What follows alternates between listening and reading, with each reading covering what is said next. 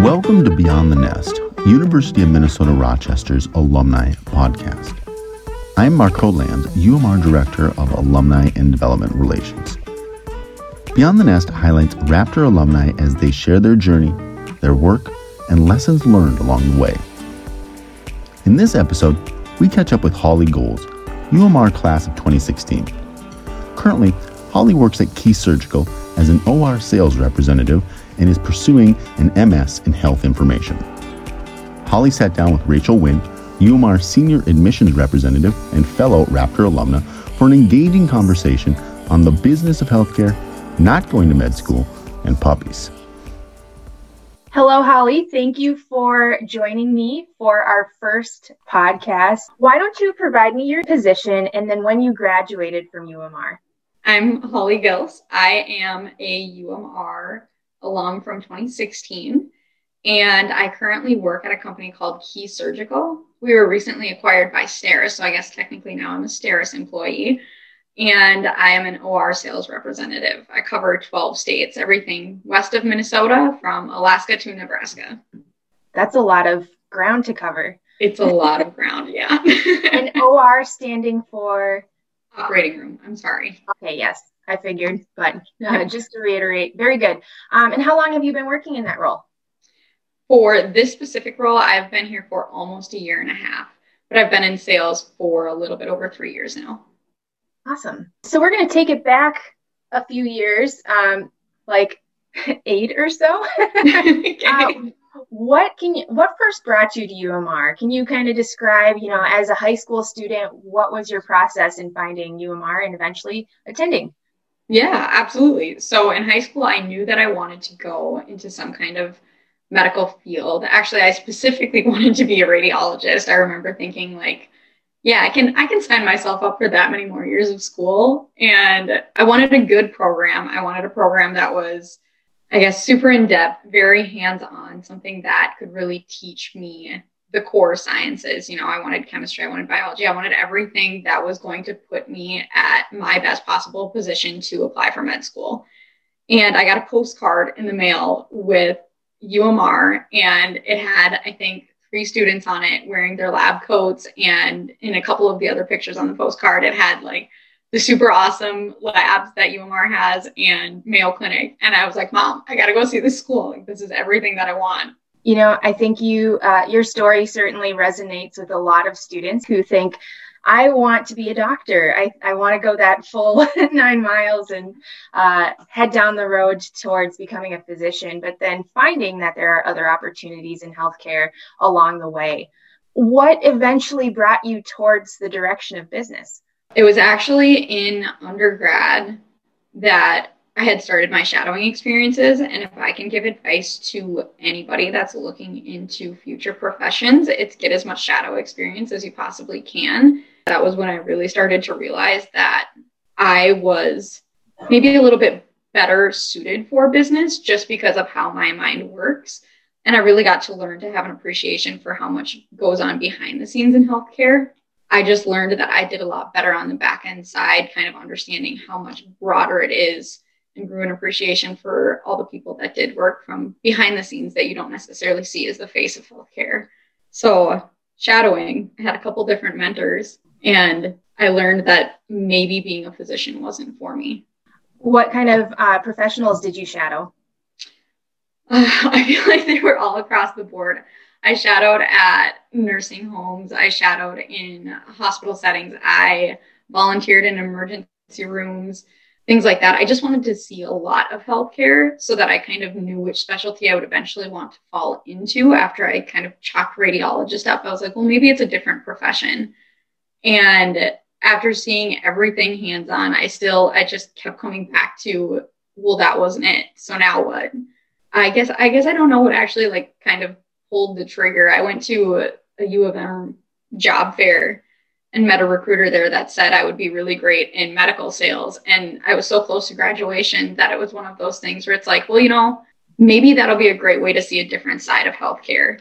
When the job offer was on the table and I was out of school and, they talk about gap years a ton. I was like, worst case scenario, this is a great gap year and an opportunity to learn. And I kind of just fell in love with it right away after school. You mentioned like how your brain worked and how and what fit your perhaps personality. Like what sort of qualities did you find, or what sort of strengths did you find that you were able to pull out from the field that you're currently in that perhaps you weren't able to fulfill with some of these other career paths? It was sitting down with my own physician that I'd known for years. And I was talking to her about the path that I wanted to take and basically telling her that I wanted to be just like her because I admired her so much. And it was kind of that harsh reality of we're all so different. And if I could go back and do it all over again, this is what I would do. And she kind of walked me through what she would have done differently and how healthcare had changed in her 30 years in practice. And that wasn't the point in time where I was like, I'm going into the business side of healthcare. That was just kind of what grounded me to start looking into other parts of healthcare. Because at this point in time, younger Holly was like, well, it's all the care, it's all the hands-on. I want to help people. I want to serve people. I want to do something for somebody else when they're at their weakest moments. But when she had kind of gotten into different aspects of healthcare, like the different insurances and some of the things that we really want to help patients with, we run into some red tape. Red tape meaning, you know, maybe it's that their Medicare or Medicaid funds don't cover certain procedures, or there's policies in place that cost the patient a little bit more, or different vendors have really great options. It's just that they're not available on the market yet. So I really started to dig in a little bit more to what else goes on in healthcare that impacts patients' lives. And that's really where my brain started to tick on, well, what do we do for this red tape? What kind of solutions can we present to the patient that are available? Or how do we make this easier to navigate my own insurance? Because as soon as I got on my own insurance, it was a matter of, the medications that I routinely take, do they get covered? Do I pay, you know, is it $5 out of pocket? Is it $40 out of pocket? And I started really kind of getting into the data and the big picture of healthcare and what that meant for me as a patient, but also everybody in my community that was a patient. So looking more at healthcare as a system and how to help the system versus each individual patient is kind of what I'm hearing you talk about. Exactly. Yes. I'm going to pause for a second. My dog's in the room and I don't want to. Totally cool. As Beyond the Nest grows, we want to hear from you. Check the show notes for how to connect and share your Raptor journey. Now back to Holly and Rachel as they delve into success coaches, research, and building a professional network. Did you talk to your success coach when you were a student? I did a ton, and she helped me a lot. She was very real with me, which I appreciated. Yeah, she sat me down and really got to know me as a person and was always kind of that, you know, like devil's advocate of, are you sure that's what you want to do? What about this? Did you think about this? Is there a particular memory from UMR, your time there, that sticks with you to this day that kind of influences your professional life? After like understanding that college was so different in my study routines and how much I needed to change myself, and kind of you grow up once you leave the nest or home. And I think getting to sit down with individuals that are a lot like you, but also so different from you. It was nice to have that connection at UMR of everybody there wanted to do the same thing, but not the same thing. We all wanted to be in healthcare, but we all had different end goals, yet we were using the same avenue or the same paths and the same tracks to get there. And I think that really helped me to talk about why we wanted to do things. And I learned a lot more about healthcare actually from my friends and the people that I met, as well as things like Just Ask and getting to know teachers outside of the classroom. For example, I was in a research group and getting to sit down with the teachers, and you get to really talk about what comes after college. Did you find that there was sort of a pressure to move on to further education? I mean, a lot of, you know, you mentioned your interest in medical school initially, and a lot of healthcare professions do require further education. What drew you to a different path of not pursuing further education after UMR? That's a great question. And I think there definitely was pressure to have this next step, this next level, but it was more from myself than it was from everybody else around me. And I didn't recognize that it was from myself and not everybody around me. There was nobody that was actually looking at me and saying, well, you have to go to grad school, or you have to go to a professional school, or you have to go to medical school or dental school or what have you. I think it was just the pressure that I was putting on myself because so many of my peers were on that same track. So it was really great in that it made me competitive and want to do as well as them. But when I took a step back, it was still nice that I had been pushed so hard and yet can still have a totally different end goal than what I had originally thought I was supposed to. Definitely. You mentioned you have research experience. What sort of research did you do at UMR? So I worked with Dr. Dunbar and Dr. Petzel, and we were studying zebrafish, or Danio rerio. It was the effects of group learning. And there was kind of different directions that group took. When I had left it, we were looking into whether or not you could have a tutor fish to teach a school of fish.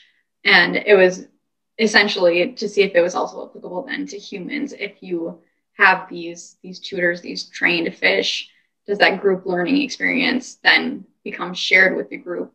Because one person knows it, and doesn't matter whether or not they were trained ahead of time, or if it's just somebody that's like picked out of a group to succeed. That was the first time that I was introduced to the program R, which is a stats program. And I've always loved math, but I hated stats. And again, that's just something that's in my nature. I'm not trying to like yuck somebody else's yum. Some people are really great at it. I didn't do well with it inside of a classroom setting, but research allowed me to actually fall back in love with statistics because I understood how applicable it was. Oddly enough, I'm actually now in a master's program that's health informatics, and that's driven off of statistics. So yeah, I guess I can say that research carried into something bigger. Wonderful. So how did you get involved with your graduate program now? That was just something I kind of did on my own. That was after I realized that I did want that bigger picture in healthcare and kind of understanding more of the market side, that I needed a master's if I ever wanted to be in any kind of product management or to look at something as a whole health system. And UCB had a specific job that was population health, UCB being the pharmaceutical company that I worked for. And the population health role was to look at patients that were taking medications from UCB, what their demographics were, where it was being impacted, which physicians, prefer certain things over another in like treatment regimens, whether it be through research and proven results, or whether it be through the data that we get or collect from, or can be collected from pharmacies. I shouldn't say we, because we didn't collect it. That role kind of opened my eyes to that there's so much more that goes into it. And I wanted a role that was closer to that without being in pharmaceuticals. I definitely, I think, have found more of my niche now in med device.